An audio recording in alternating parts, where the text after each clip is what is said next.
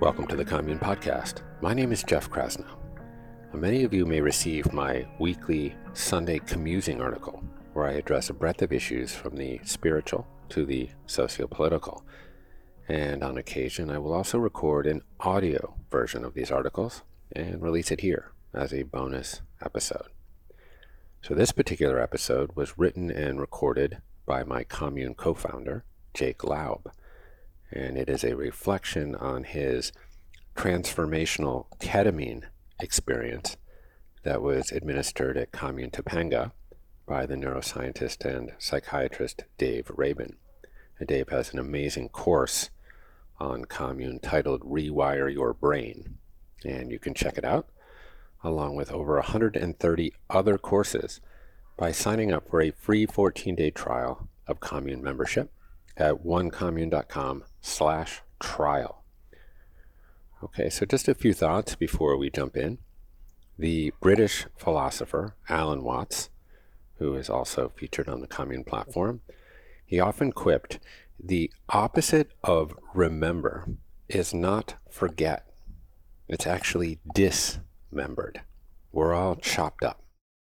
And in remembering ourselves, we reconstitute our broken lives. We become whole again. We pull ourselves back together. And so many religious texts refer to our connection with the divine as a remembrance of God. But what are we remembering exactly? What is the feeling that we are longing for?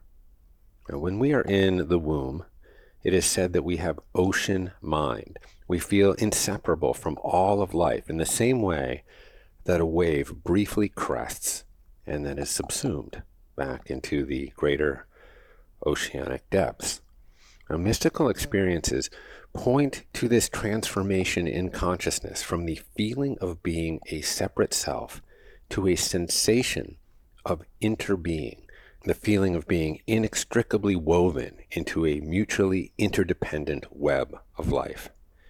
They serve as a remembering and we seek out these peak experiences in the hopes that they will punctuate our quotidian lives such that we might feel less alienated from the world around us.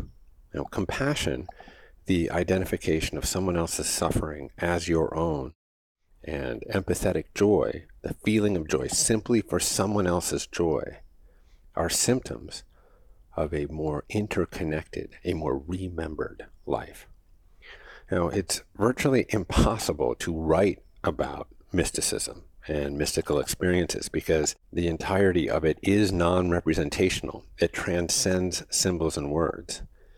And on a good day, the best poets give us a glimpse, but they are really trying to solve an insoluble problem the task of putting words to feelings. And my dearest partner, Jake, cracks the window here for us beautifully in today's episode. He helps us remember. So here's Jake with his commusing titled Love is a Superpower.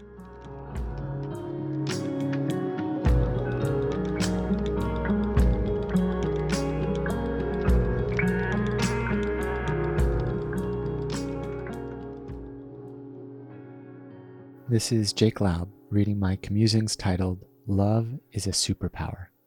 This essay incorporates information and excerpts from Dr. Dave Rabin's course, Rewire Your Brain.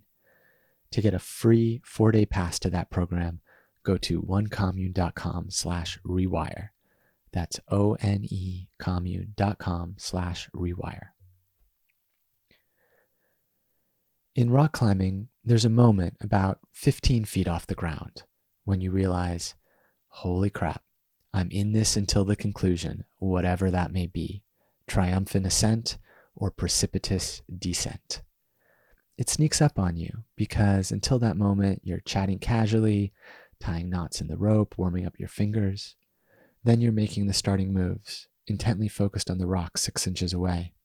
You look up at the first bolt, down at your rope, and suddenly, unexpectedly, the ground has fallen irreversibly away. My first psychedelic experience was like that. All day, neuroscientist and psychiatrist Dr. Dave Rabin was recording a commune course on how to rewire your brain, followed by a workshop and ketamine experience for a few guests. As the workshop progressed, I puttered around in producer mode, fiddling with cameras, coordinating with the director Megan, and only half listening as Dr. Dave moved from his lecture on the mechanisms of psychedelics to the nuts and bolts of ingesting ketamine. I was simply filling out a questionnaire and signing my name, simply swishing the medicine in my mouth, simply sitting there listening to music. And then one of the most meaningful experiences of my life. The physiological roots of meaning are fascinating. We have a variety of pathways to receive information from our bodies sight, sound, smell, which move from electrical impulses in the eyes, ears, and nose to the somatic sensory cortex. This is the part of the brain that recognizes the physical nature of an experience. But that's really just the first step. The brain pairs every experience with an emotional aspect, whether we're aware of it or not. Some sensory inputs, such as the smell of your favorite home cooked dish, are felt as emotions even before we fully identify the source. Other sensory experiences are simply neutral, but regardless, the brain is constantly mixing sensory recognition with emotional valence to create meaning. The serotonin system in the brain appears to be closely tied to meaning making. This receptor system was discovered in part alongside the discovery of LSD by Albert Hofmann in the 1940s, because LSD was one of the first molecules found to bind directly to the serotonin receptor. From there, the scientific community developed many of the drugs we currently use to treat mental illness, including selective serotonin reuptake inhibitors, SSRIs like Zoloft and Prozac. If you want a more detailed explanation of how SSRIs impact these receptors, I recommend exploring Dr. Dave's course, Rewire Your Brain. But for this essay, what's relevant is that psychedelic medicines work by activating these receptors. In particular, psilocybin and LSD influence the 5-HT2A receptor, so it locks onto serotonin more tightly. This creates a phenomenon called burst activation, which seems to increase meaning making. Ketamine works more weakly on 5-HT2A and instead affects other receptors, but the gist is that by ingesting one of these compounds, we are priming ourselves to have a more meaningful experience. In other words, it's not just the contents of a psychedelic experience that makes it powerful. It's how meaningful it feels when you see and hear it. This is why set and setting are so important. You have to point the meaningful experience in the right direction.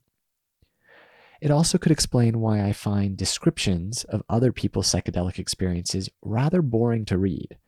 Separated from the meaning making effects of the chemical, the sensations are just sensations, the visions are just images, and the compelling voices are just words. But when you are in the moment, the visions feel revelatory and the words have weight. In fact, even for one who has gone through the experience, it can be difficult to remember this weight of meaning. As Sam Harris writes in his essay, Drugs and the Meaning of Life, quote, it is simply impossible to communicate the profundity or seeming profundity of psychedelic states to those who have never experienced them. Indeed, it is even difficult to remind oneself of the power of these states once they have passed. The temptation, then, is simply to stay high. This is what Ram Dass aimed for with the Bowling Alley Project, in which he and five other men and women rented a house and took large doses of LSD, 400 micrograms, every four hours for two weeks straight. As he writes in Being Ram Dass, I came up with an idea. What would happen if we stayed high for an extended time? I wanted to see whether, if we took LSD continuously over a given period, we could come as a group to a lasting unity and harmony. As it turned out, I had a very optimistic view. For fundamental physiological and philosophical reasons, just staying high is not a winning strategy.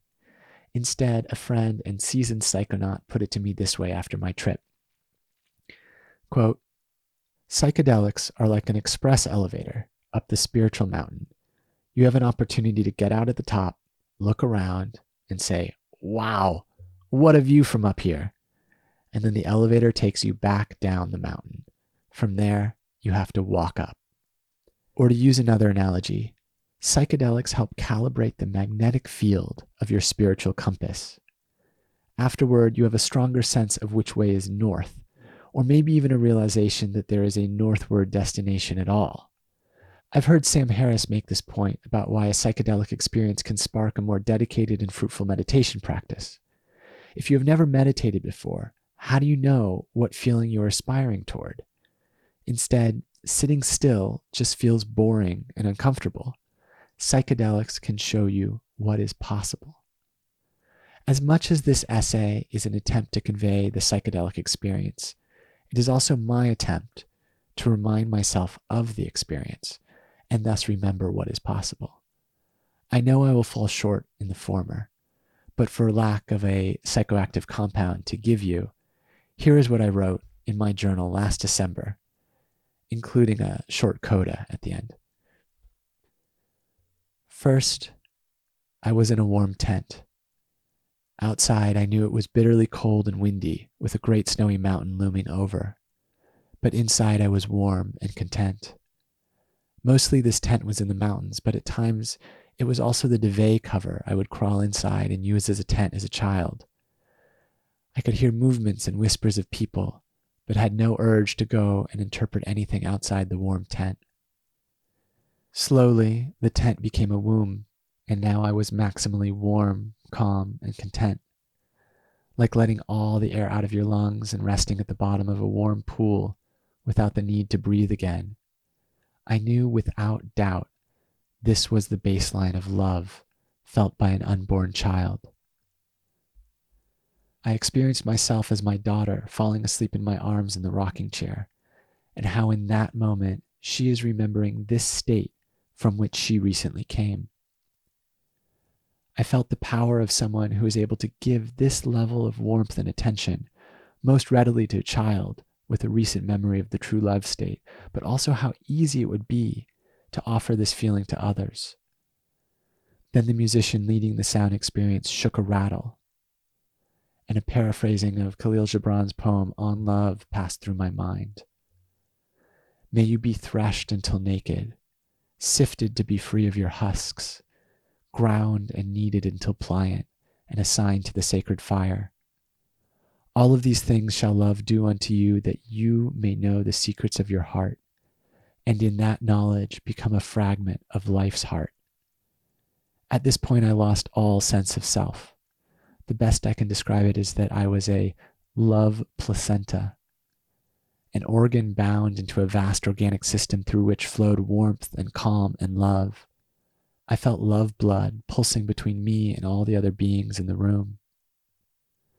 This continued for a timeless time until I began to sense people talking and moving. I regressed into the warmth of the snow covered tent, and then slowly the tent began to fade.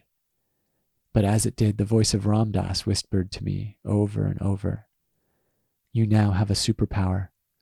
Love is a superpower. Love is your superpower. Love is a superpower. And then I was so extremely nauseous. I had to be walked home like a wounded soldier. But in this discomfort, I also gained a new understanding of what my wife went through during the first trimester of pregnancy an empathy cherry on top of a spiritual revelation. So that was my journal entry. It's amazing how quickly you can have a profound experience of true love and then do something loveless. Within 24 hours, I vividly remember saying something boneheadedly impatient and sharp and thinking, wait, how is this possible? And yet, both the elevator and compass analogies hold true. When I take a moment to set an intention before meditation or yoga, I feel the gravity of love tugging on me, and I dedicate my practice in that direction.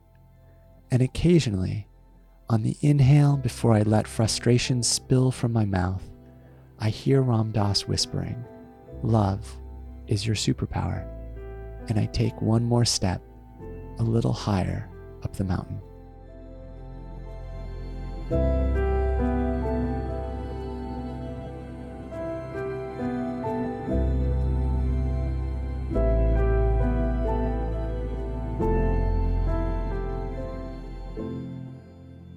Thanks a lot for listening to today's episode. If you enjoy this show, please subscribe to this podcast and leave us a review. It makes a big difference. Okay, that's all from the commune for today. My name is Jeff Krasno, and I'm here for you.